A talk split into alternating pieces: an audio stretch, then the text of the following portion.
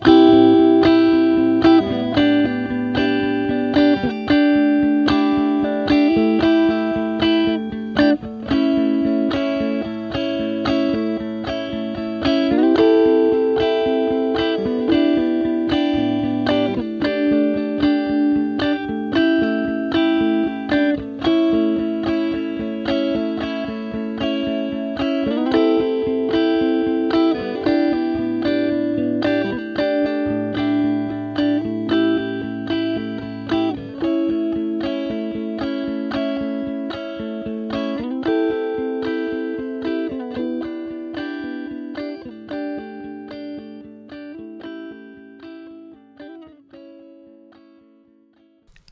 Tyler Smith, and this is More Than One Lesson, episode 199.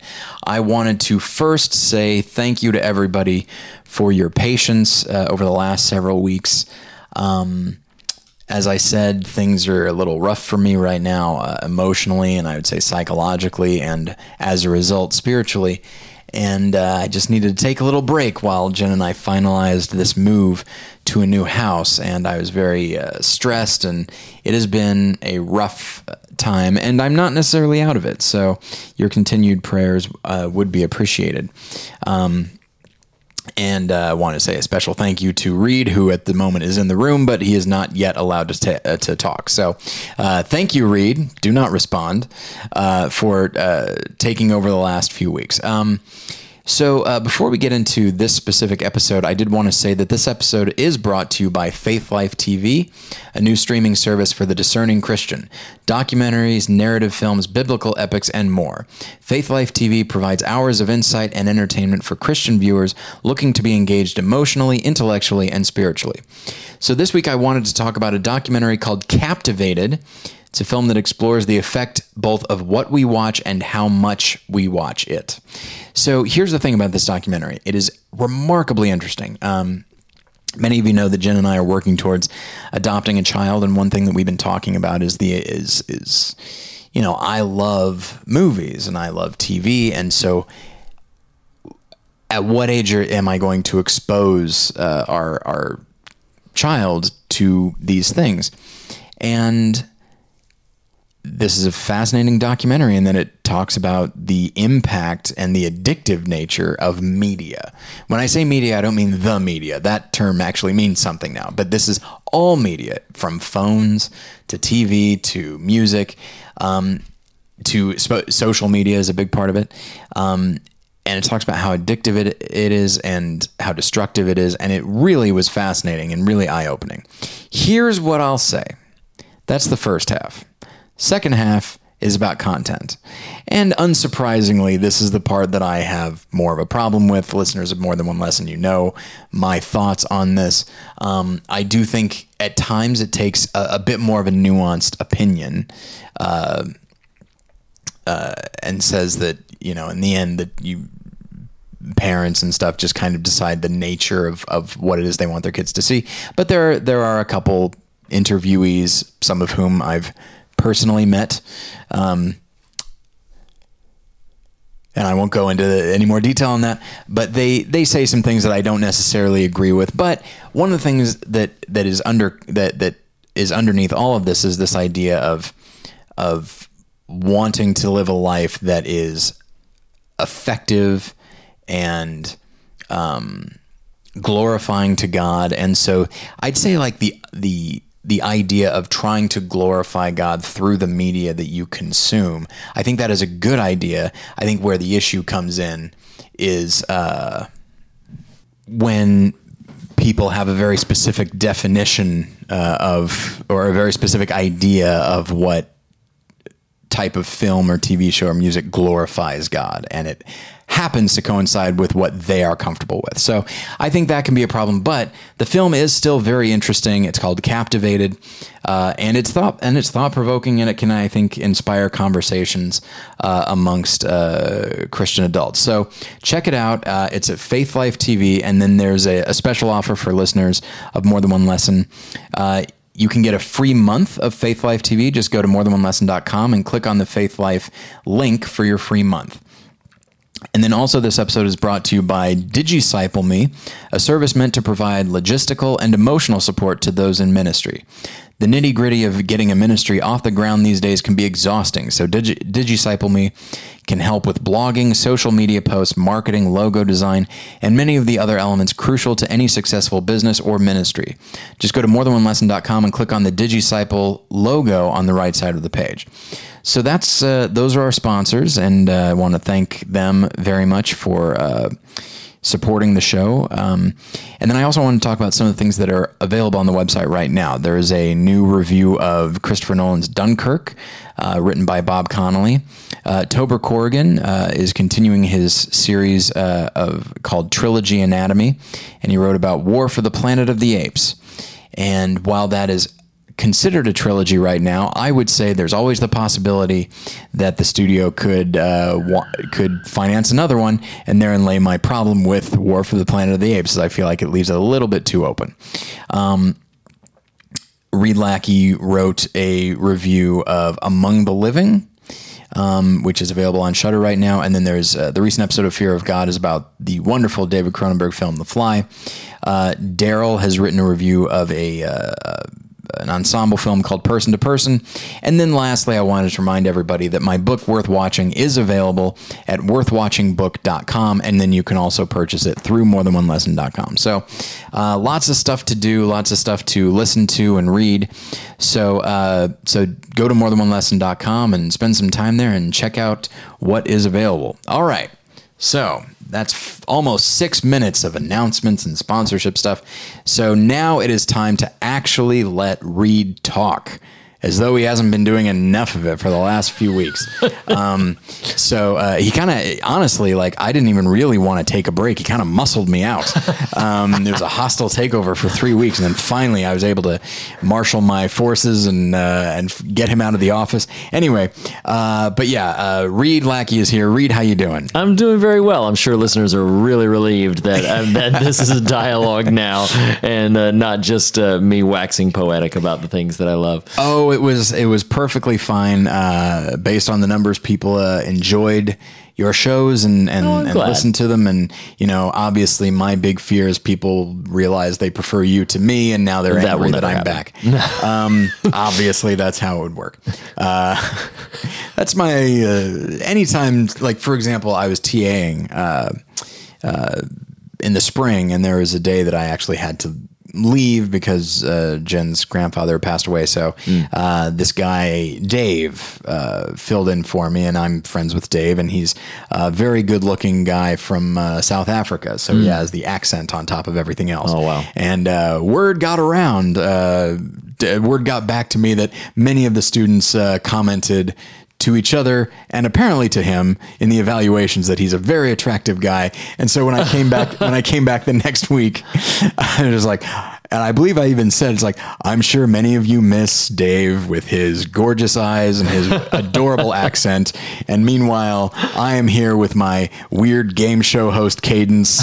Uh, but we've got stuff to get to, so let's get to it. So, but, uh, but yeah, that was my assumption that they're like, oh, why do, why do we want Tyler back? Oh, right, we don't. So That's anyway, funny. but uh, but w- like it or not, I'm here for episode I one- like it. episode Listeners like 199. Uh, so anyway, um, so yes, thank you again, Reed, for for filling in. I do appreciate it a great deal. Um, so okay, here's what we're talking about today. Much to my surprise, on a number of levels. So I grew up playing Atari first, and then Nintendo, Hmm. and uh, a game that my brother and I enjoyed, and that most of my friends enjoyed, was called Castlevania. Oh, yes. Now I believe we only played the first one. There have been several since then. Yeah. And, uh, you know, and I didn't think about it. Who cares, you know, as I got older. And then I think I saw a trailer for a Netflix animated uh, series about Castlevania, and the trailer looked really good. And I thought, like, hey, Castlevania, I, I know that thing. Right, right. Um, and the trailer actually looked pretty good. And so I thought, like, I'll, I'll watch that. And so uh, a few days ago, I watched uh, I watched it, and uh, I watched it quicker than I assumed because I did not know that it was that the first season was only four episodes. Yeah. each one 22 minutes long. Uh, if at first it was while I was working, and then I actually went back and rewatched it when I decided I wanted to do it for the show. Um, but while I was while I was working, you know, on Netflix, it'll just go from one episode into the next, and then episode four finishes and it ends on a on definitely a it's setting things up, Yeah, I Um, yeah I was surprised by the ending. and uh, so then there was a, a long silence after that was over, and I thought like, oh, what's going on? I wonder if there's a problem. And there's like, wait, why is it, why is Netflix recommending a different show? I was like, is this four episodes? Yeah. what a tease. Yeah, Um, but uh, but that it's in many ways that's kind of that's kind of nice because it gives us a much more concentrated thing to talk about. Sure. And admittedly, we almost never talk about TV. Uh, we ne- never devote a specific a specific episode to a television show. You talked about Cheers, and I feel like before that, I can't really think of an example. I think we definitely could. I think we could do episodes Yeah. about Lost and and maybe Twin Peaks and stuff sure, like that. sure. Um, We've referenced things tangentially. I'm positive, Sure. but I, I don't know if there had been. And I almost said it in the Cheers episode. I almost said this was the f- that that it was the first, but I hadn't done my research and I didn't feel confident about that. But I, I thought that might have been the I first think one. it, I think it might be honestly. Um, and so, uh, although I guess when you think about it, Jesus of Nazareth was Oh, on was, TV. That was a So mini series. It was a mini series. yeah, yeah. yeah. Um, I'm a TV guy, evidently. I guess so. you Becoming know? the new TV guy. Do you want to just start a like a new TV podcast? TV get off podcast. of this movie podcast. Yeah, that's that's what we'll do. Um, Stay but, tuned. But I will say that so okay, we got four episodes, twenty two minutes each. Well, that's feature. That's movie length. It kind of you know. feels like a film. It felt Yeah. more like a film to me than than any TV Yeah. show variety. yeah. Um, yeah, it's definitely something that when I was watching it, and I was I was glad that it was so brief because I, uh, you know, it was just oh, this is not going to take me very long. This, like you said, it- Yeah. it's it's it's an evening because I can just watch that all, those in quick succession. Now I was surprised. And I'm sure we'll get into some of this when we talk about the film, or I say film, uh, when we talk about the TV show itself. Um, but I was definitely very surprised at its lack of definitive closure at the end. Uh, I mean, it is. Yeah. It, it feels like you're you're about to head into the series finale or the season finale Yeah. when it stops.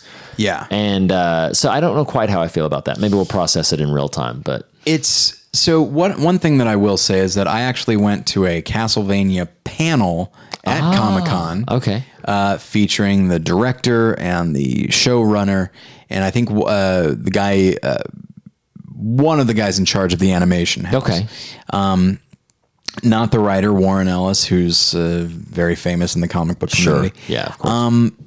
and uh, and they definitely addressed the four episode thing, and I and they said like, you know, that the season they have been picked up for season two, and it's like, is there ever the possibility of a Netflix show not being picked up for a second season? well, I guess Girlboss like I don't fizzled remember, out. I don't Yeah. remember what that is. I think that's happened exactly twice, where a show debuted a, a season one, and then just the budget combined with how few people watched it, like bottomed out the show. But but yeah, I haven't seen any of those, so I can't speak from personal experience. But Uh, they did say that season two will have eight episodes, Hmm.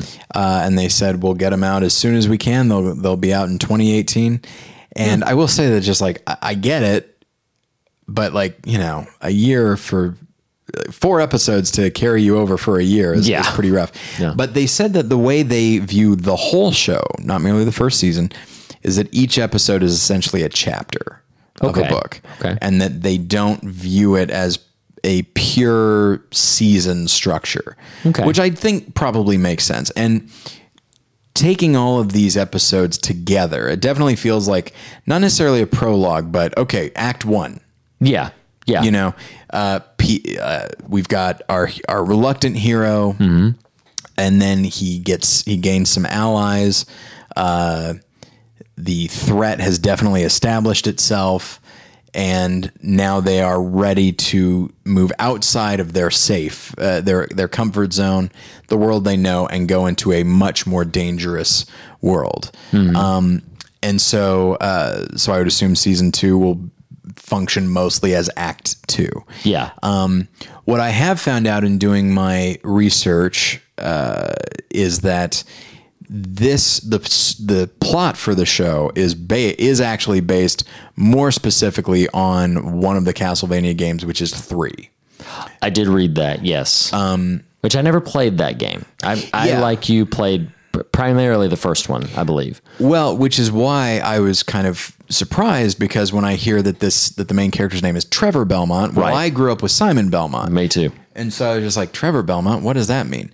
Well, and then it turns out the Castlevania 3 is actually a prequel. Hmm. And Trevor Belmont, and you do play as Trevor Belmont in that one. Hmm. And he is the, he's the great grandfather or something like that of Simon Belmont. Of Simon, okay. And so I thought, Yeah. like, that's interesting because that actually means that, well, it means a couple things. One, I guess it means like, all right, so I guess Dracula's not going to die in the series.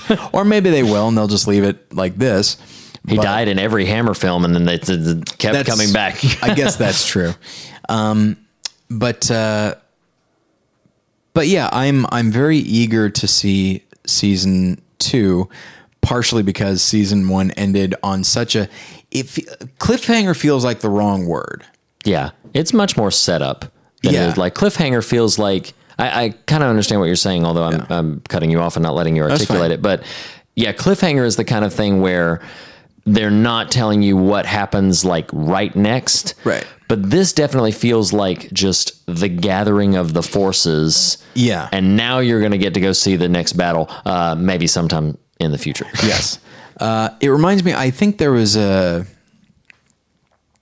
I believe there was a Walking Dead season that ended on a note I really liked, where the the the group that we're fam- that we are familiar with, they've been captured, and they uh, and it's like season four at this point. Oh, and I think I know which one you're talking about. and Rick, and so it's like, and things seem pretty dire. Right, And again, right. this is like the last moment, and Rick actually says something. It's one of my favorite moments of the series I know what you're talking about now. where he says something like, "These guys are going to feel stupid when they realize they're screwing with the wrong people." That's exactly right. Yeah. It's such a it, it's such an interesting moment because up until then, that shows actually it's maybe one of the reasons it sticks out to me because I don't like The Walking Dead Yeah. is that it actually shows character progression Hmm. because he and the other people they've gone from one situation to another and when they've been in dire circumstances, there's a certain degree of panic, a certain amount of despair, and now it's like, no, we've been in this before, and we kind of know what we're doing, Yeah, and we're not going to be in this for long, right. And exactly. And I remember, and it's this, and aside from him saying screwing and not honestly what I think he should have said, I think it would have right. been more, I think it would have been more definitive. Yeah. uh, the comic said, says the real one. Yeah.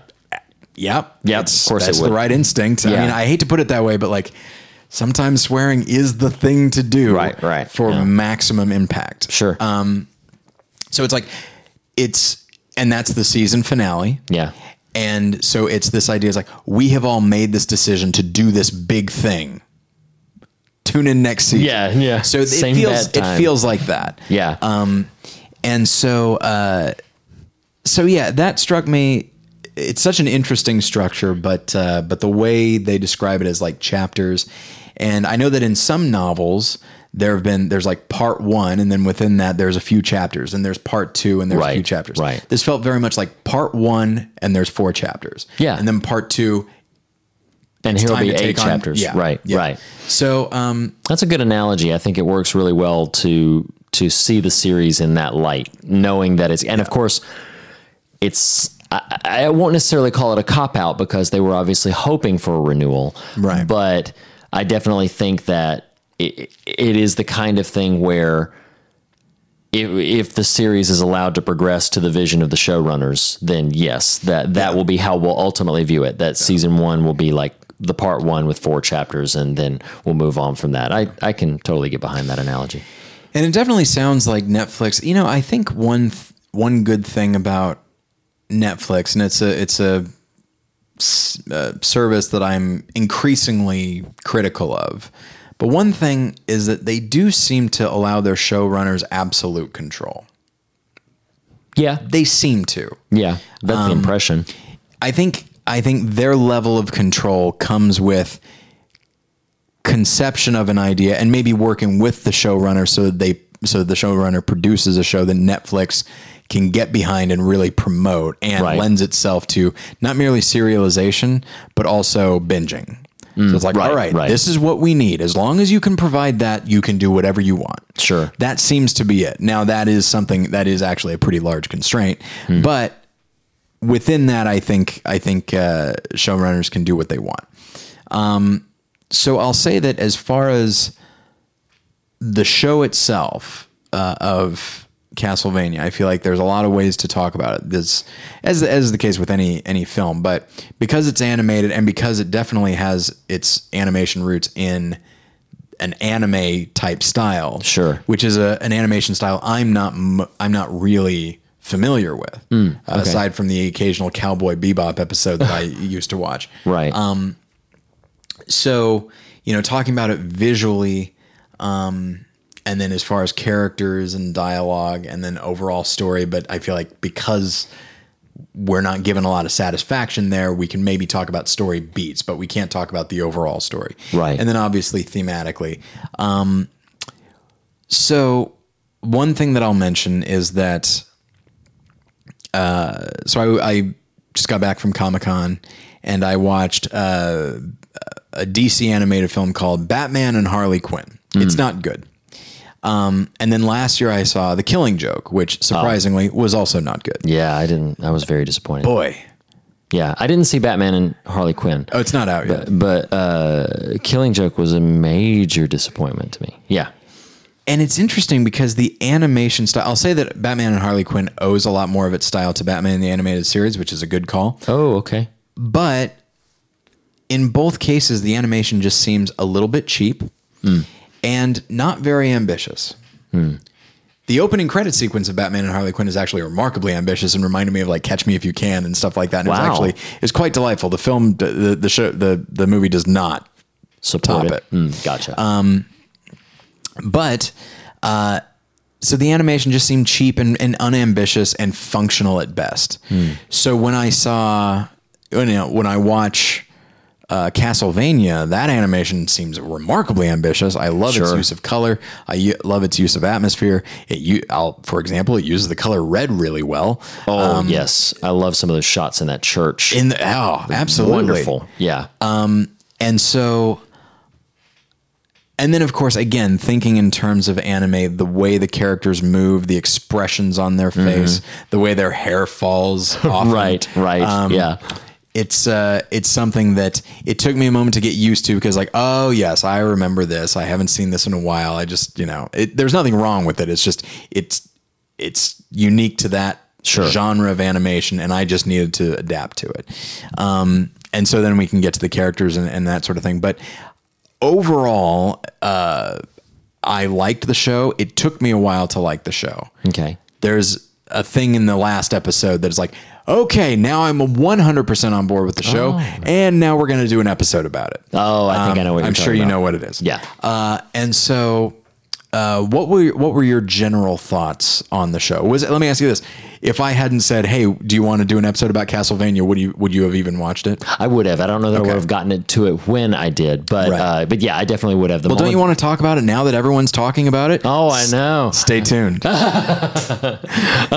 Yeah, it's something that I um I definitely would have seen it. I definitely would have checked it out because I'm, you know, I'm a horror guy. I like that. I played the game. I'm affectionate to that franchise. Um, so I was very curious to see what they were going to do. Um, knowing about the four episode format before going into it, I was immensely more curious. I was kind of hoping for a much uh, and this is not a criticism. This Right. is just an expectation measuring. Um, I was kind of hoping for a little bit more of a complete sort of focused little story, but Right. I'm on, I'm on board with what they're doing. Yeah. Um, I would say in general, I really I could see myself easily when season two comes out, like eh, driving right back to it Yeah. because it did suck me in. I was I don't think ever bored. I was I was way more entertained than I was prepared to be. One thing that I did get to enjoy is like my wife was asleep already, so I was in the living room. I turned out all of the lights and and really, you know, I just got my little snacks and my drink and and just really enjoyed it. Just sort of absorbed all four of them in one whack, the way you would a movie, as we've already Yeah. talked about. Um, so yeah, I, I was really taken in by the atmosphere. I'm not a big anime fan. Yeah. So I like the animation style. Um, typically, the story structure for animes tend to frustrate me, um, which I know lots of listeners are going to automatically roll their eyes to it. But I, I- it's just never really, I've never really acclimated or got on board with that general storytelling style. Uh, so I was worried about that for this, but found that not to be the case. Probably because Warren Ellis is the writer, Right. um, and I am familiar with his work and with his style. But um, I was immediately sucked in. I was immediately on board. I thought the I thought the sequences were really great. There there's some genuine frights to it, Yeah. and uh, not just in the gore element of it, but there were some times where I was like, I don't know what's about to happen, and found it to be tremendously suspenseful in the in the first episode when Dracula sort of realizes that his bride has been has been murdered Yeah. and awakens as it were the those sequences were fantastic i remember sitting there going oh here we go this is uh, and, and the the show just drew me right in and it uh, held my interest right up until the final frame i thought it was wonderful And you know, it's interesting that you mentioned that you were never bored. There are people that have said they were bored. That's interesting. Okay. They said nothing happened. wow And that just, and I'll say this that one of my little, not even a trigger, but just like a button that can be pushed, not to annoy me, but to get my attention. Anytime somebody says that in a movie or TV show that nothing happens, Hmm. my first thought is, does nothing happen or does nothing of a specific type happen? right right Because right and I can definitely understand it because Dracula has then been he's been established, but he doesn't show up again. Nope. After that, like Yep. it's all minions and it's all demons and that kind of thing, and the show ends before the one could say the proper story kicks in. Right. But of course, I do care about character, Mm-hmm. especially the idea of a character who is not interested in doing what the show needs him to do. Right. And over the course of four episodes, now four episodes isn't that long, but when you think that this is when you think in terms of like, oh, this is actually essentially a feature length film, and it takes him that long to even get on board with doing what he needs to do. Right. That I think is very interesting. Um, and then just developments within that. And there is there are action sequences, there are fight Oh, sequences, sure. and sequences. I will say, like when he fights, for example, a Cyclops. that's one of my favorite moments in the whole show i thought it was wonderful So I'm not a gamer. okay but I know enough about games Mm, to know that the idea of like him fighting this Cyclops and the Cyclops shoots lasers and Right, like, right. he has to he seems to have to hit him a certain number of times before the Cyclops dies or there's oh there's a trick to killing the Cyclops. Yeah, That's very video game. yeah absolutely And there's even a moment, I don't remember when it is. I want to say it's episode 2, maybe 3, where Trevor is jumping from one platform to another basically. yeah i remember where you're and it's about. it's a brief moment. Uh, and it's like, oh, that's absolutely how those side-scrolling platformer games Sure, work. That's yeah. how Castlevania was. And so I actually do. I'm sure this. I would think this more if I were a gamer, and if I had certainly if I had played Castlevania three. But um, I like that they're do, they're doing their own thing. They're creating a TV show, Mm-hmm. but they are definitely paying a lot of homage to probably that game, but also what video games are. And I know a lot Right. of people have said that as far as video game adaptations, this is one of the best because it still, in many ways, feels like the spirit of the game. yeah It is literally a video game adapted into a TV show, Mm-hmm. as opposed to a TV show inspired by the game, and then we're going to go do our own thing. right right Um, exactly It's like we essentially we're just going to make a, a generic fantasy, but we're going to plug in the name Dracula and, Bel- and Belmont, and we're Right. good. Um, so yeah, those sequences, I feel like well, there's enough of those, and then there's several scenes of just horrible carnage, and that's Right, oh, yeah. I can't. I think only because there isn't a satisfying ending. Mm-hmm. Um, and because Dracula doesn't show back up, I guess there I could see someone saying nothing happens, but I feel like tons of things happen Sure. that Oh, I sure. that I find very satisfying on a number of levels. Character, absolutely. certainly thematically, um, and yeah. So it's so I, I I like that you said that you were never bored, and you said Oh, yeah. like, how could anybody be bored? by Oh this? yeah, yeah. and yeah, I, I agree. I really enjoyed it. Now, uh, from a character standpoint, from a, a, a voice actor standpoint, I think all the performances are very good. Uh, Richard Armitage uh, I plays really liked him. Trevor, and yeah, it's of course like so many people. I think of Richard Armitage as like Thorin Oakenshield. Uh, you know, one of the most boring and bland characters I've ever run across in film. Uh, I don't blame him for that. I think it's just there's nothing particularly interesting about the character. yeah. But Richard Armitage does play Francis Dolarhyde in season three of Hannibal.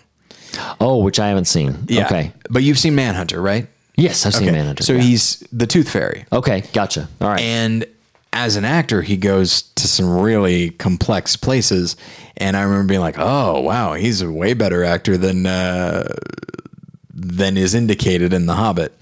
Um, and with this character, Trevor, like, you know, how many times have we seen, like, oh, he's basically like, you know, the cop being pulled in for one last, it's like, Right, we need right. your help. You know, we need the old Blade Runner, you know, whatever it is. right. Right. Um, but he's a drunk and he's trying to run away from who he used to be. Sure. So cliche. Mm-hmm. But I think I we really get a sense that Trevor Belmont is out of practice because he gets beaten up in a bar. oh yeah. by a couple of hoodlums. uh, Yeah. Like this is a guy who's fought demons and vampires, but these two drunks beat him up. Um, because he himself is quite drunk and like throws up and just Oh, yeah. and seems to really be wanting to get away from things. Like he's not looking to fight and there's no bil- there's no nobility in how he fights. Right.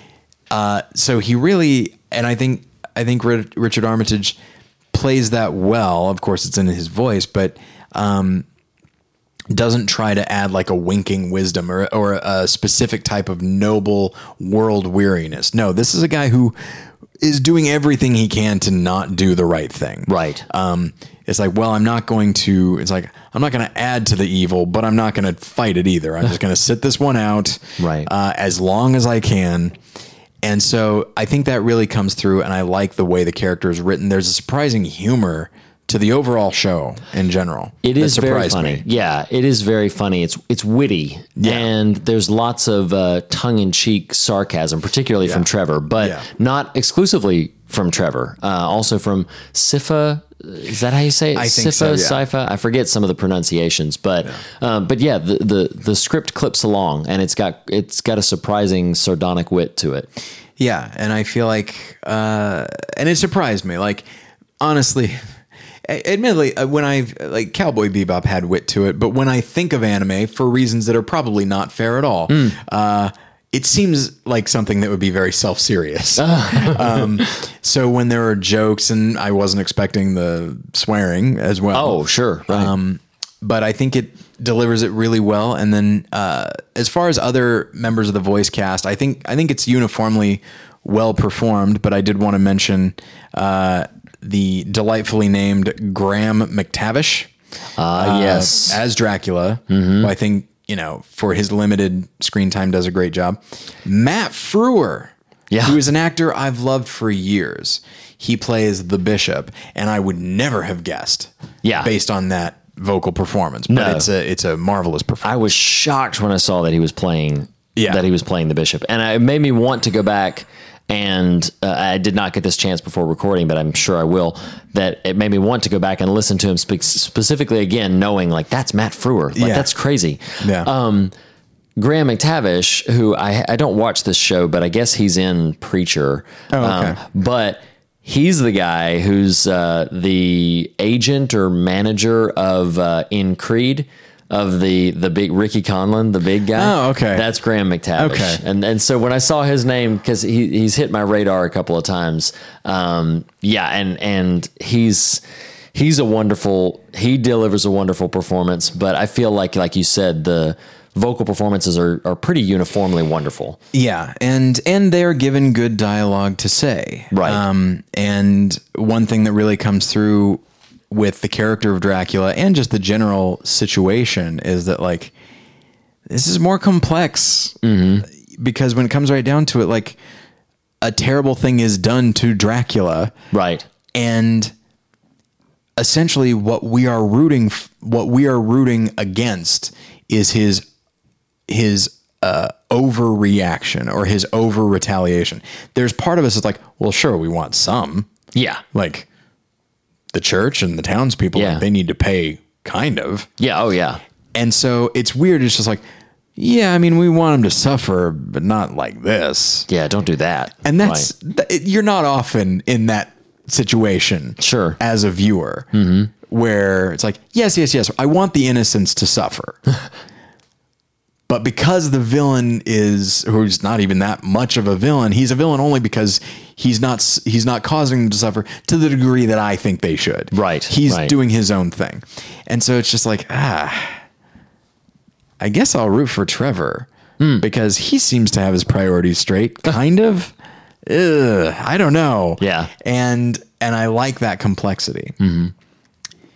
What I will say to to to move on is that um in the first episode, this is something that's been on my mind lately. And listeners of Battleship Pretension will know probably what sparked it, which was The Handmaid's Tale, which admittedly I have not seen.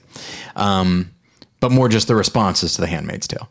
Um, as we see the church in this uh, kingdom, in this world, uh, we see the church zero in on Dracula's wife, who she is herself not a vampire, and she actually kind of keeps him in check. Right. Um, and she is herself a scientist who just wants to help humanity uh, by creating medicines and all kinds of things. Right. And so that's the that's kind of the introduction, and then it cuts to like sometime later, and she's going to be burned at the stake for being a witch because Right. of, uh, because the church doesn't like this scientific stuff she's doing. So she's being burned at the stake, and like the the the bishop and the other priests like are are suspicious of uh, the uh, oh what are they the speakers Speakers of the uh, alternate group that's also trying to help. Yeah. right. So there's this group that that is that are kind of like gypsies, honestly. Yeah, in a lot of ways, and we'll talk about that in a moment. um, so they come into town, and the and the priests are willing to get violent in order to get them out of town. Yeah. Uh, and so, so the church literally makes Dracula a sympathetic character, and I was just like, Right. I was like, I'm not in the mood for this. Right. Right. So like, yes, yes, the church is awful. We all get it. I understand. and I, and after the first episode, and I feel bad. I don't usually care that much about it, but I was just tired. I was so tired of it. sure. Oh, Um, I understand. I understand. and it and I wasn't I a part of me didn't want to continue watching and I thought like but at the end of the first episode is when they really introduced Trevor and I was like all right well that that'll keep me interested Let's I- see what's going on. yeah Right. Right. and so we continue and uh, but then we have Trevor like defending one of the speakers against the priest and it's like all right, Sure. we're just getting more of this it's not until the scene that you and I are uh, we're probably thinking of the same scene the fourth the fourth episode. Yep. At this point, Dracula has is starting to wreak havoc on this town, and these horrific demons Oh, yeah. are killing everybody in the most graphic way, and it's jarring. To say, I feel like in order to get the viewer on Trevor's side and recognize that Dracula is in fact overreacting, to say the least, Right. These demons do kill babies. yeah.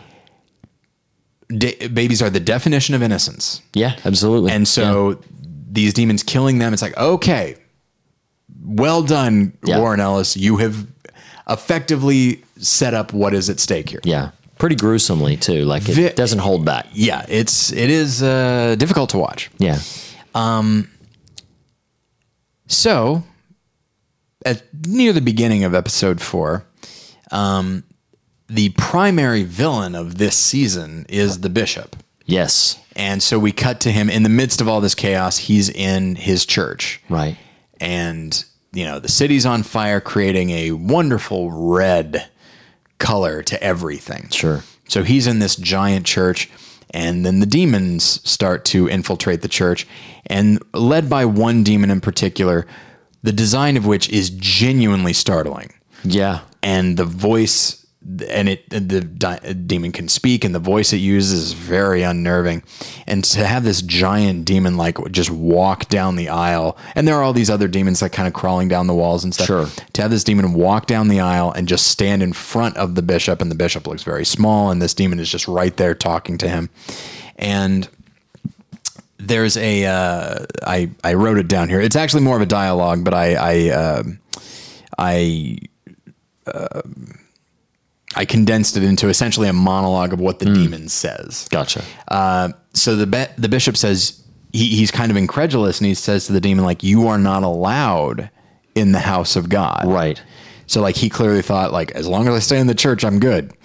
To which the demon says God is not here. This is an empty box. Your God's love is not unconditional. He does not love us and he does not love you. Your life's work makes him puke. Your God knows that we wouldn't be here without you. This is all your fault, isn't it?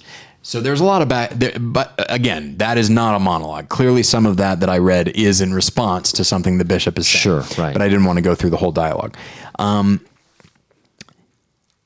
and that is what, and that is the scene where I'm like, okay, now we're talking. Now Right. this is not just a condemnation, because I thought it was a condemnation of the church, by which I mean like the body of believers and maybe even the concept of belief. Because Sure, it's, it's very clear that the bishop and the other priests are just using them, and they're using the the townspeople's faith to Yeah. manipulate them and to get power and to consolidate their power Sure. and I just thought like, and the way Trevor talks about the church and is being excommunicated, like it's clear that okay, this is really holding the church's feet to the fire, um, literally at the end. And um, but in this scene is when I was when it, it was kind of all redeemed. Yeah. That this demon shows up, and the demon acknowledges the existence of God Yeah. Yeah. and this idea and makes it clear that no no like what you're doing is specifically not what God wants Right. which means that God does want things mm-hmm. and wants the opposite of what this church is doing so it's very clear that like no this is about the corrupt political uh, wing of the church many decade many centuries ago Right. and and I liked that a lot. I really liked that this demon, the demon was speaking on behalf of God, but not as God's representative. Right. But like this idea of, I am a demon and I know more about your God than you do. Mm-hmm. You've been using God to get what you want. We are afraid of God as we are demons, but thankfully, we don't have to worry about this being God's house because you you drove him out of here a long time ago. Right. And the scene is well written, well animated, beautifully acted by all involved, and it and it ends on such a weird, creepy, oddly sexual, alien esque Yeah. note. Oh, yeah. that's really powerful. Where the demon, because he, says God does not love us and He does not love you. Now, I may have like an issue with that, and it says God's love is not unconditional. I may have an issue with that idea, but I understand, what they're right. saying. Right. um But then the demon says, "We love you. Mm-hmm. We wouldn't be here without you." And it says, uh, "Like, let me kiss you." Oh my And then like he, and then like he, the demon gets in closer, and then we see like we kind of cut away, but then we see the priest's feet get lifted in the air, and like all this blood come down, and the sounds of like chewing and crunching and all that, and the priest screaming, and really re- freaky. but there's just something about this monster saying, "We love you. Let me kiss you." Oh, Yeah, yeah. And this this monster is like multi-fanged. He's Yeah. got two big tusks, Yeah. you know, uh, sort of up front in his I don't even know what shape. It's almost lizard-esque, the Yeah. shape of his of his head and it's he's got multiple eyes. Like Yeah. you said, it's a very disturbing sort of creature design.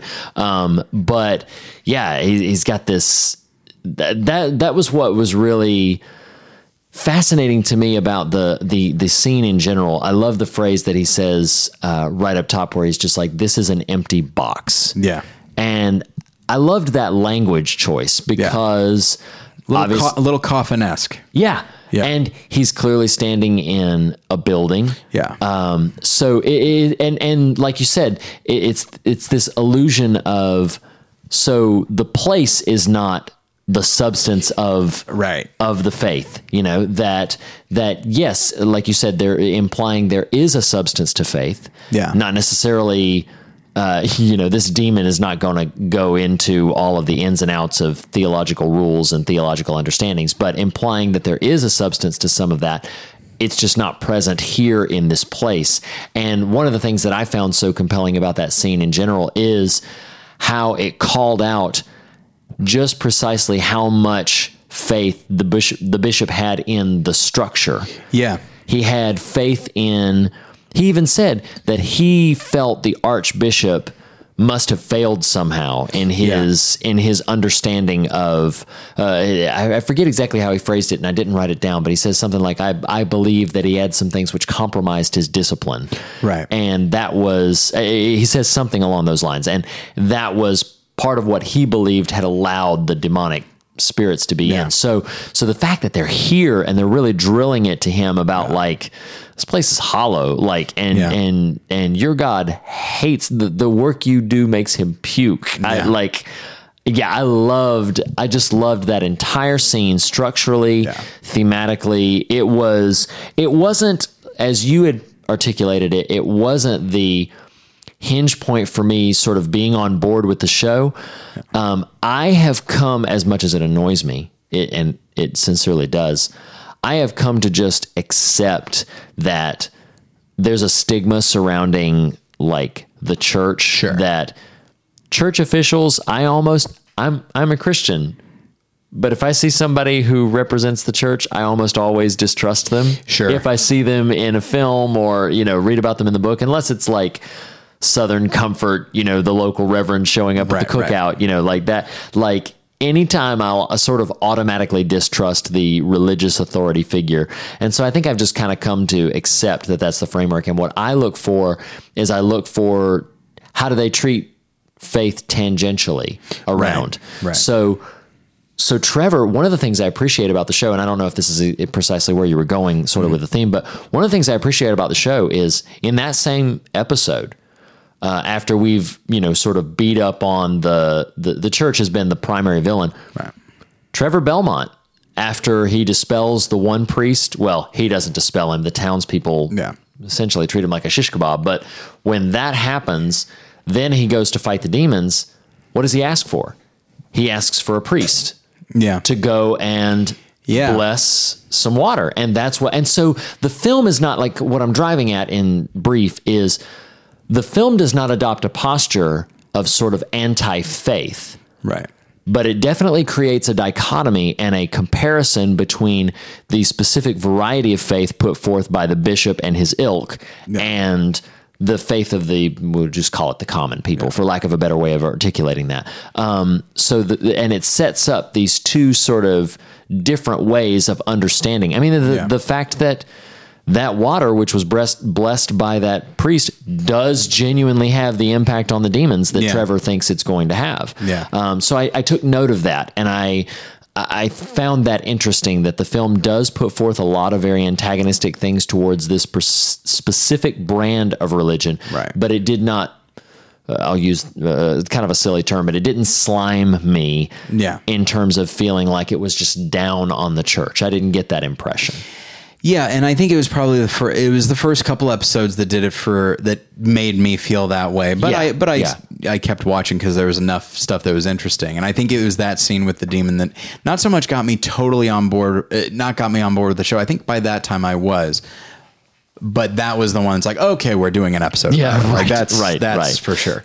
Um, and yeah, I do. I really do like that dichotomy when you see like the genuine versus the phony Sure. Even in a movie as not good as Robin Hood, Prince of Thieves, there yeah, okay, yeah. the corrupt priest who's in this for himself, and then there's Friar Tuck, who Right. admittedly murders him, which I'm not super thrilled with. Um, and then even there's a, a wonderful line in uh, Road to Perdition where uh, Tom Hanks's character, when it's clear that oh the gang is now turning on me, Right. and he's telling his son like, okay, here's what I want you to do. I want you to go to Father so and so. Do not Oh, go right. to this person. Right, right. So he's he. I believe he winds up saying like, go to no. He goes to Reverend so and so. Do not go to Father so and so. Right. So making And a distinction. Like, yeah. This guy is in the pocket of the mob. If you go to him, you are going to them. Yeah. So like and that he knows which is which. Yeah. And that to me is sort of like when when Trevor says, "I need a priest who can do this." Yeah. Well, and it, it it's part of why. Uh, at this point, have you seen Calvary yet, or no? Not yet. Okay, it's it's one of the things that I saw s- some of it. But It's one of the things that I so appreciate about the approach that Calvary takes to the subject, and we won't divert to a conversation about Calvary entirely, except to say that Calvary displays some people who are in it for themselves and who are very selfish about it. Right. But the anchor, Brendan Gleeson's character, is a good man, sincere in his faith, sincerely and devoutly trying to do good in the town around him. And I admire anymore when it- it's just too easy to treat your subject like a punching bag. Yeah. And it's too easy to sort of go this alternative sort of confrontational route. But we can, when you can balance it and you have both represented, now you're actually having a conversation. Right. And now there's some interesting hinge points that people who come from differing perspectives might be able to latch onto. So, yeah, I, I really appreciate when a show will infuse that. I think it's better storytelling. I mean, I Yeah. appreciate it because I'm a believer, so I don't I don't really love seeing it all get beat up on, but heck, I've been beat up by the church. So I Yeah. so, you know, I understand. But I just appreciate it also from a storytelling perspective. I just think it's a more interesting way to tell your story Right. than to have it too heavily slanted in one direction or another. Yeah, I I agree. Like, and yeah, it's com- like the idea of Dracula being a little bit justified in what he's doing is something that no one has ever said is okay. like, Right, right, You know, yeah. uh, very few people actually defend Dracula, uh, and so I, and so to make the church. The, the organization of the church Right. like corrupt in this particular area is is something that I think is really exciting and with a with a show like Castlevania, you could have made it very cut and dry. Oh, absolutely. Um, in every in every sense, and so I I do like what it is doing, and I and I look forward to further expansion of that theme. right. Um, and so I did, but I did want to. Uh, I was iffy because you know this is a TV show, so I thought like, uh, is a compa- is a companion film appropriate? Right. But I thought like, yeah, but there's, but it's like, but this is animated, so you know, and it's basically a movie as far as lengthwise. lengthwise. Sure. Um, and I thought like, okay, well, obviously I'm going to talk about Disney's The Hunchback of Notre Dame, obviously, um, from 1996, and uh, it's a movie that I saw at the time and really liked, really Yeah, appreciated. me too. It's a film that I rewatched recently and love. Yeah. Yeah. It's great. I love it. yeah, it's great. Aside from the gargoyles, but uh, that were clearly added to like lighten things up a bit. Oh yeah, that's a- actually one of the elements yeah. that, uh, not to just be pretentiously name dropping, but that's one of the elements that Roger Ebert praised about it. But I feel the same way. It fit, it's so atypical to the rest of the tone of the film. Yeah. because there's some humor in it from like Phoebus and, Sure. and a couple of the, it's got some some somewhat humorous moments. But boy, you get.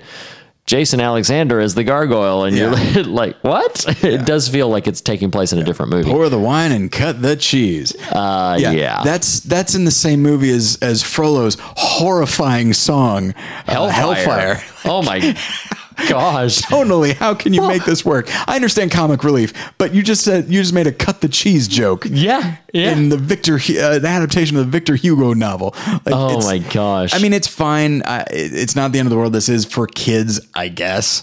Yeah, Um, yeah, yeah, yeah. Well, my son watched it with me because I'm a bad parent, and he, when he was sitting there watching it, he did like during that song, he's a little bit like. I'm a little nervous, and I'm like, "It's okay, son. You don't, you know, you don't have to watch this one part of it." But yeah, it, it, it, it's even not just that song, but when he's doing the ABCs with with Quasimodo, and, Yeah. and it's like D, and he says damnation, and then he says E, eternal damnation. I'm like, what? This is a this is definitely a very sort of uh, bleak and dire. As bleak and dire as the subject matter is, have you ever read the book? I have not. I know how different it is than al- almost every adaptation. I believe, like it ends Yeah. so tragically. Oh, it is because that the big hero moment in Hunchback of in the Disney version Yeah. when Quasimodo breaks the chains and comes down and rescues Esmeralda, and it's, it's wonderful. Sanctuary, sanctuary. Yeah. She's in that Christ figure pose because that's what they do and everything. And so it's Yeah. like, yeah, yeah, this is great. This is great. Well, that moment happens in the book about two thirds of the way through. Yeah. And then Frollo, who is an agent of the church in the book, Uh, yeah. he's a judge in this, but he's a, I Yeah. believe, a cardinal in the book. Yeah. So, but then Frollo tricks Quasimodo into turning Esmeralda back in, back over to him. Winds I'm spoiling the book, not the movie. That's fine. but winds up hanging Esmeralda. So, like Quasimodo's big heroic moment means nothing. Yeah. and then dis- Such a, such a dim bulb that Quasimodo. and then just in distress, Quasimodo like wraps up Esmeralda and like ends up being buried alive in the catacombs, and somebody finds their their bones later with him like wrapped. It's like the bleakest, Yeah. darkest ending possible. I'm like, who at what executive at Disney was like, I got an idea for you. Let's let's do this film because Yeah. the kiddos will love it. They'll line up Yeah. down the block. and yeah, and it's uh and yet I still like it so much. I, I do enjoy the movie. and yeah, I it definitely a has a, an upbeat ending in a lot Sure. of ways. Although, you know, still kind of sad because, you know, Quasimodo doesn't get the girl. Right, Um, right. So I think that's that's very interesting and Mm-hmm. something that that I'm I'm I would be intrigued to know like what a kid would think of that. Like Sure. if a kid you know, I'm sure any number of kids probably watch the film and and feel like they can relate to Quasimodo more Yeah. so than Phoebus or anybody else. Sure. And the fact that he doesn't get the girl and Mm-hmm. that the dashing and witty Phoebus. Phoebus, Yeah. uh, the fact that he gets her, uh, I'm sure any number of kids might feel discouraged by that, and yet Quasimodo is still like undeniably heroic and selfless and all of these things.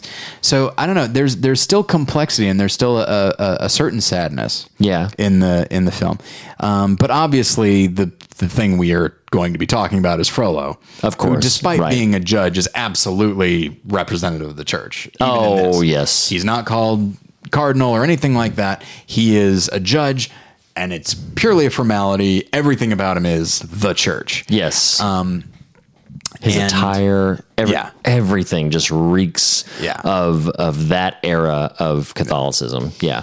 And it is one of the best Disney villains, I think. Oh, yeah. voiced by Tony, the wonderful Tony Jay.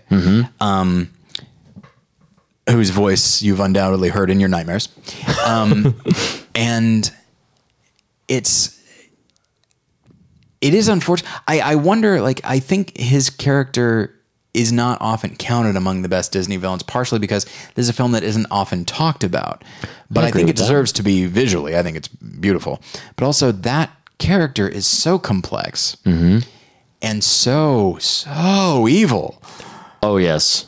and yet there is a certain degree of self-hatred and self-condemnation there's not much not as much as uh, con- condemnation of other people but in his marvelous song which is beautifully animated and well written and well sung. Oh, yeah, it's there's a, a there's a line in which so frollo is singing about among other things esmeralda. Mm-hmm. she's a gypsy. He doesn't like gypsies. He thinks that they're terrible uh, you know leeches on society all this kind of thing. So he's talking he's singing about her and he says god have mercy on her. God have mercy on me.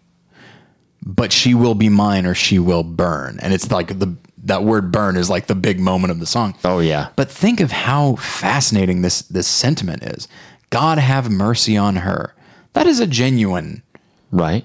that is a genuine Christian sentiment. Mm-hmm. God have mercy on me. Right. He's acknowledging that he needs God's mercy. Mm-hmm. And then and then it's like, but Right. she right. will be mine or she will burn. Like Yeah. this very unchristian and this very selfish and this very dark sentiment. So like it's so fascinating that this guy does seem to understand what he needs from God, but that he is prioritizing what he wants. Hmm. But he also doesn't like that he wants it. Right.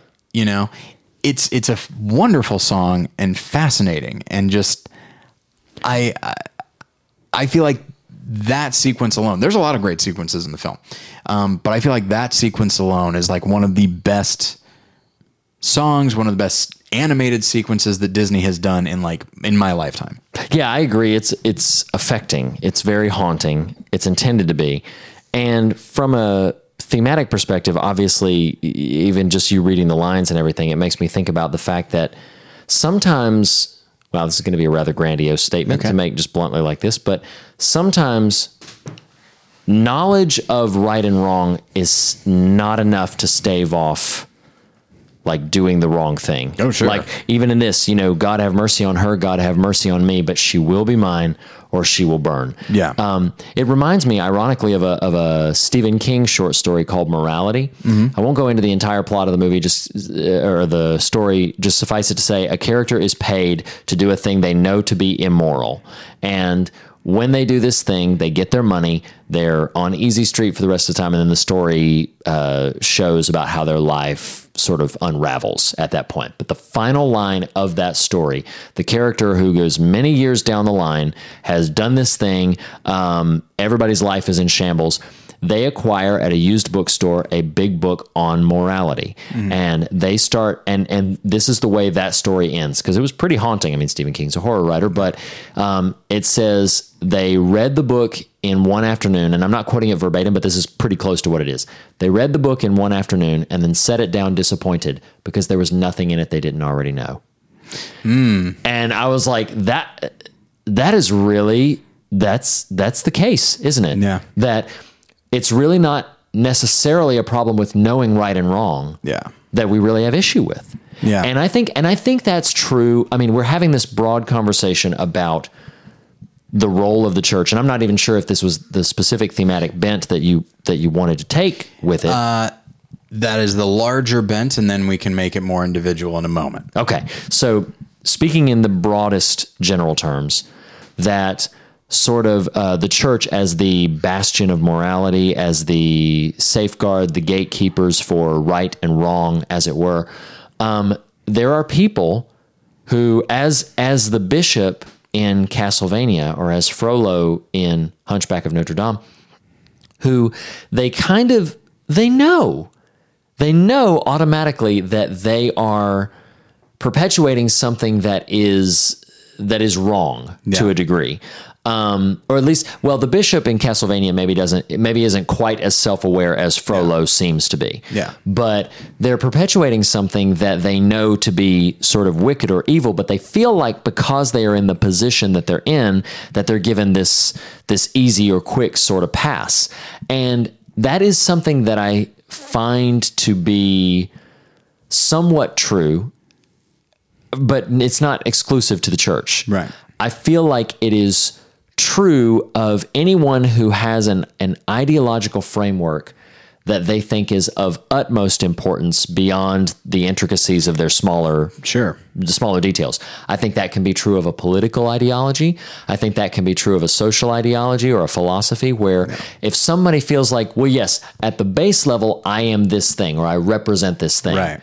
So all this other stuff that I'm doing or saying or putting forth out there is yes, that that may not be true or maybe I made a mistake or something like that, but ultimately it still comes back to this and I still represent this thing. Right. And that is the I'll go ahead and call it out as the lie that it can be very easy for church people, I won't even say Christians, just churchy people Yeah. to slide into that you can feel like well i'm given a pass or i or i, I don't have to adhere to these other things because i represent Right. the church it's how uh, you know every church has got a busybody or every church has got somebody that feels the need or the compulsion to tell someone else how to live their life. But it also happens on social media. It happens uh, in the political spectrum. Like you feel like you are given the authority and permission to speak of things that you don't feel necessarily apply to you Right. or that you don't think you have to rigidly adhere to. And then to a degree you're not even really challenged by. I mean frollo in that line isn't challenged by his own uh, like he's challenged by the conflict within him about his affection toward her only in so much as that he he does know it's wrong but i think there's also just that he knows she'll reject him Sure. and so it's one of those things where ah, i- i- it's this idea that he is haunted and tormented by an inner turmoil, but as much because it will go unrequited and he knows it will go unrequited as he is that he knows it's a misplaced affection and that Yeah. he should not be uh, this obsessive about this this woman uh, or for these reasons, you know,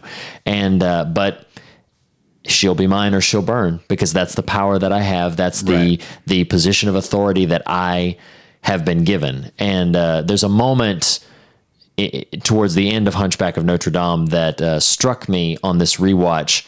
That uh, when he says the line, he's about to you know plunge the sword and and uh, and lob off Esmeralda, Esmeralda's head. Again, for a Disney movie, it's dark Yeah. but um, he's about to you know slice down and, and kill her and he says i should have written it down but he says you know he shall smite the wicked and send them into the into the into the pit Right. uh, again i'm not quoting it verbatim and i apologize for that i should have written it down but he says he will smite the wicked and send them into the pit it is at that moment that inexplicably the gargoyle on which he's standing cracks Yeah. and breaks and then even when he holds on to it like the gargoyle seems to to come to life Yeah. for a moment and he himself what plunges down Yeah. into the the fiery abyss beneath him Yeah, like you know, uh, the the city is burning, but by the time he's he falls into the flames, like you don't see any city. All you see is fire. He's Yes. literally falling into a lake of fire. yeah absolutely At that point. absolutely and so it's a visual symbol of of what's happening to him uh, and and where his character has gone um, and I think that's the, sort of the final little button that I'll say on it is I think that is the really frightening thing um, that we are all, I believe, to a degree capable of. Yeah. Which is we we might all find ourselves in a position where we lose sight of the responsibility our our representation has afforded us Right. that yes, we we represent uh, like we as Christians or outspoken Christians, like I I represent Christ to many people. Like I am the uh, not that I'm more important than anyone else, but to some who will encounter me, I will even if only for that moment represent um, Christ to this to this person, Right. um, if if they are not also of that same ideology or belief system, and we can lose sight of the weight of that responsibility. Yeah. Um, that we can begin to feel so comfortable in the charge or calling that we've been given that we just feel like we've again been given a pass and that Yeah. we don't have to we don't have to attend to our own internal Yeah. you know moral moral compass and that we do so at our detriment And you know, it's so interesting the the way the the, the terms that you're using because it, it seems really um, apropos um, because you're talking about representing, not what you are, Right. not what you believe, but what you represent. right Well, what is a representation if not the outer?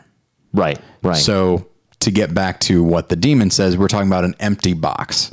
yeah Like the outside looks quite nice, but it's empty, right you know? And so the idea, and so with, with Frollo and I'd say the bishop, it's like this thing that I represent, I'm using the credibility of that Right. to get what I want. Right. And so people are looking at me and they're, they're, I'm, I'm, as you said, I'm afforded a certain degree of authority uh, because of this thing that I theoretically am a part of right or right. and, I, and I theoretically am on board with, but eh, I really just want what I want, you know. And so, like Frollo says, like she'll be mine or she will burn. The burning part is a function of his authority. Hmm. How many people, how many of us will say like it will be mine? Whatever the it might be a person, it might be a job, right. it might be any of the number of things that it's just like this is what I want, Mm-hmm. and it's only because we don't have the authority that we can that we don't say that other thing. right right Um, And so, you know, in in all cases, like it's clear that like Frollo is talking about the church. He's talking about, uh, you know, forgiveness and condemnation. Because I believe there's a moment as he's going through the alphabet that F does stand for forgiveness. right But uh, so in theory, he's he's all in favor of this and, and in favor of righteousness, as the bishop is in Castlevania. Um, but they also none of it seems to apply to them, and they haven't seemed to really internalize what it means for them. right and so uh, there are a number of, of things that I have to read here. Um, there's uh, so Esmeralda talks to Frollo and says, "You speak of justice, yet you are cruel to those most in need of your help." That's something that struck me. Not like she didn't say, "You speak of justice, yet you are cruel." No, no, no. Right. You are cruel to those most in need of your help. Quasimodo says, All my life you have told me that the world is a dark, cruel place, but now I see that the only thing dark and cruel about it is people like you. And so it's this idea of, you know, Esmeralda saying, like, talking about the people most in need of your help. An argument could be said that she's talking about the least of these, hmm, and right. that, like, Frollo is in such a unique position to help Yeah. but he's much more interested just as just as the bishop is but he's much more interested in just having the power right. um, and so the best way to have the best way to consolidate power is to is to get people afraid of witches of gypsies of speakers whatever it is and say like that is what you need to fear and I am what will save you. Not Right. necessarily Right. It's like you can't say that God will save you. I mean, you might say that officially, but you have to misrepresent God Right. or, or to lie about who God is. Because if you actually say if you if you represent the actual God, then it's like, oh well, then we should love these people. We should Mm-hmm. love the gypsies. We should love the speakers. It's like, okay, well, we can't have that. That's not going to help me at all.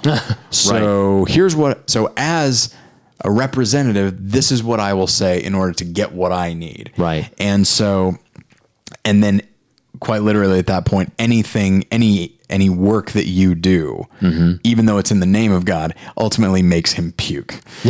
right. And so I have uh, a number of Bible verses. We've got Matthew 7, verses 21 through 23. Not everyone who says to me, Lord, Lord, will enter the kingdom of heaven, but only the one who does the will of my Father who is in heaven. Many will say to me on that day, Lord, did we not prophesy in your name, and in your name drive out demons, and in your name perform many miracles? Then I will tell them plainly, I never knew you. Away from me, you evildoers. Uh, and then James. So okay, this is a bit complicated. Um, James two verses fourteen through nineteen and twenty five through twenty six. Uh, essentially, I cut out an example not because it's bad, but to, for brevity. Expediency. Yeah. Right. Uh, what good is it, my brothers and sisters, if someone claims to have faith but has no deeds? Can such faith save them? Suppose a brother or sister is without clothes and daily food. If one of you says to them, Go in peace, keep warm and well fed, but does nothing about their physical needs, what good is it? In the same way, faith by itself, if it is not accompanied by action, is dead. But someone will say, You have faith, I have deeds. Show me your faith without deeds, and I will show you my faith by my deeds. You believe that there is one God. Good. Even the demons believe that and shudder. You foolish person, do you want evidence that faith without deeds is useless? Was not even Rahab the prostitute considered righteous for what she did when she had when she gave lodging to the spies and sent them off in a different direction? As the body without the spirit is dead, so faith without deeds is dead. And then I'll uh, give you the next one. Okay. First Corinthians chapter 13, verses 1 through 3. If I speak in the tongues of men or of angels, but do not have love, I am only a resounding gong or a clanging cymbal. If I have the gift of prophecy and can fathom all mysteries and all knowledge, and if I have a faith that can move mountains, but do not have love, I am nothing. If I give all I possess to the poor and give over my body to hardship that I may boast, but do not have love, I gain nothing. All right. So let's so let's tie all of these together. You know, we're talking about and you know, the idea of faith and deeds is like a, an age-old debate. Of course. Because the Bible says we're saved by faith alone. Right. But here it says faith without deeds is dead. Right. And I think it's it's so interesting the idea uh, because it would seem to be a contradiction and understandably so, but I think it's this idea that if you don't have if you are not doing good things for people if you're not being there for people if eh, whatever the situation might be it might be a situation where eh, a homeless person is in front of you and you have the option of giving them a couple of bucks hmm. or buying them a meal or something like that or it could be somebody is reaching out for help a friend or maybe even just an acquaintance is reaching Right. out for help and you are uniquely qualified if only because they're the person you're the person they're talking to Right. you're uniquely qualified to help them or listen to them or whatever it is. Um, and you don't do that. And you're trying to be like Jesus, who helped everybody Right. uh, that came in contact with him. Um, So if you're trying to be like him and you have and you put your faith in him, but then when given these options, you don't do them, or you do the exact opposite, like Frollo, who again, as as Esmeralda says, uh, let's see, you speak of justice, yet you are cruel to the ones most in need of your help. You know, um, then I think it's it's literally like deeds here are an indicator of your faith. If the, it's the idea of also the idea of the fruit of the spirit. If you don't have these things, maybe look at yourself, Right. Because Right. maybe the faith that you profess to have has not taken root Mm-hmm. so much that it has, that it is bearing fruit. I didn't even mean to say that. You know? Oh, right, right. and so, uh, and I think that's the thing is that Frollo and the bishop they are they see God and their faith as a means to an end. Right. Power, and in the case of Frollo, like this woman that he lusts after, like these things are, what I want. These are the things that will fulfill me. Meanwhile, like if they view God and and Jesus' love and forgiveness as the fulfillment, then they would be much better able to speak to their community and and be what uh, what those what their people need them to be. Sure. And so like we are and I and that's the thing, it's easy for us to look at the bishop, it's easier for us to look at Frollo, who are these extreme examples of people that are openly corrupt. Right, And right. completely selfish and monstrous in many ways. And it's easy for us to look at that scene where the bishop is confronted by the demon and be like, Yeah, man, you you you Right. right. Um, but I think it it it behooves us to look at our own version of this, you know, and it could be, you know, it could be maybe a sin issue in which it is revealed like yes okay obviously the sin is wrong but what is underneath it? Maybe maybe we are sinning bec in this particular area because we feel like this is the area in which we will finally be fulfilled. Right. um, and so, uh, one thing that I wanted to mention, because if we're trying to be like Jesus, um, and I think it's, uh, and I want to bring in this other element that I didn't want to talk much about, but we already kind of are in talking about Frollo and, and the bishop, like looking at other people and just finding ugliness in them. Let's say that Frollo and the bishop are actually doing everything right, but still, but they still find such tremendous fault in others that it's nothing but condemnation for those other people. Um, then I'd say that attitude is also a thing that you should use to like, hmm, because this this comes to this idea of like if you do these great things but you don't have love for that person right. if you only have scorn and you're doing it out of obligation or doing it so that you can boast about what a good person you are that's that's not great either like that is another fruit of the spirit the idea of loving other people Sure, and doing something right, out of right. love so i thought it would be interesting to quote uh, uh, a writer and a preacher that is so often associated with an attitude like Frollo's and like the bishop, which is like pure condemnation. Um, and uh, so that's Jonathan Edwards. yes. In high school, we all read Sinners in the Hands of an Angry God. Yep. You know, and the idea of like, I believe he uh, imagines like the spider that a that a hand is just holding over a fire and at any Yeah. will let him go. You know, I read that and it's like, oh boy, that is not. Uh, it's like, yes, don't get me wrong. God is all for holiness, and there is the possibility of consequences and all that. But it's like, oh, I don't. This is not good press. Um, but a friend of mine many years ago said, like, yeah, it's kind. It's really unfortunate that that is his most famous sermon because he's he gave many more. Like that was the sermon that was kind of meant to be like, yeah, maybe let's not be so content. Uh, But he did many more that really emphasize God's grace. Yeah. And so I wanted to quote one of those, and this is just part of it. So he's talking about Jesus, and he says, When the dreadful cup was before him, he did not say to himself, Why should I, who am so great and glorious a person, infinitely more honorable than all the angels of heaven, why should I go to plunge myself into such a dreadful, amazing torment for worthless, wretched worms that cannot be profitable to God or me, and that deserve to be hated by me and not be loved. Why should I, who have been living for uh, from all eternity in the enjoyment of the Father's love, go to cast myself into such a furnace for them that never can requ- requite me for it? Why should I yield myself to be thus crushed by the weight of the divine wrath for them who have not love, who have no love to me and are my enemies? They do not deserve any union with me, and never did, and uh, and never will do anything to recommend themselves to me. What shall I be r- the richer for having saved a number of miserable haters of God and me, who deserve to have divine justice glorified in their destruction? Such, however, was not the language of Christ's heart in these circumstances uh, in these circumstances but on the contrary his love held out and he resolved even then in the midst of agony to yield himself up to the will of god and to take the cup and drink it Yeah. it's a wonderful Yeah. uh, sentiment Yeah, it's And- lovely.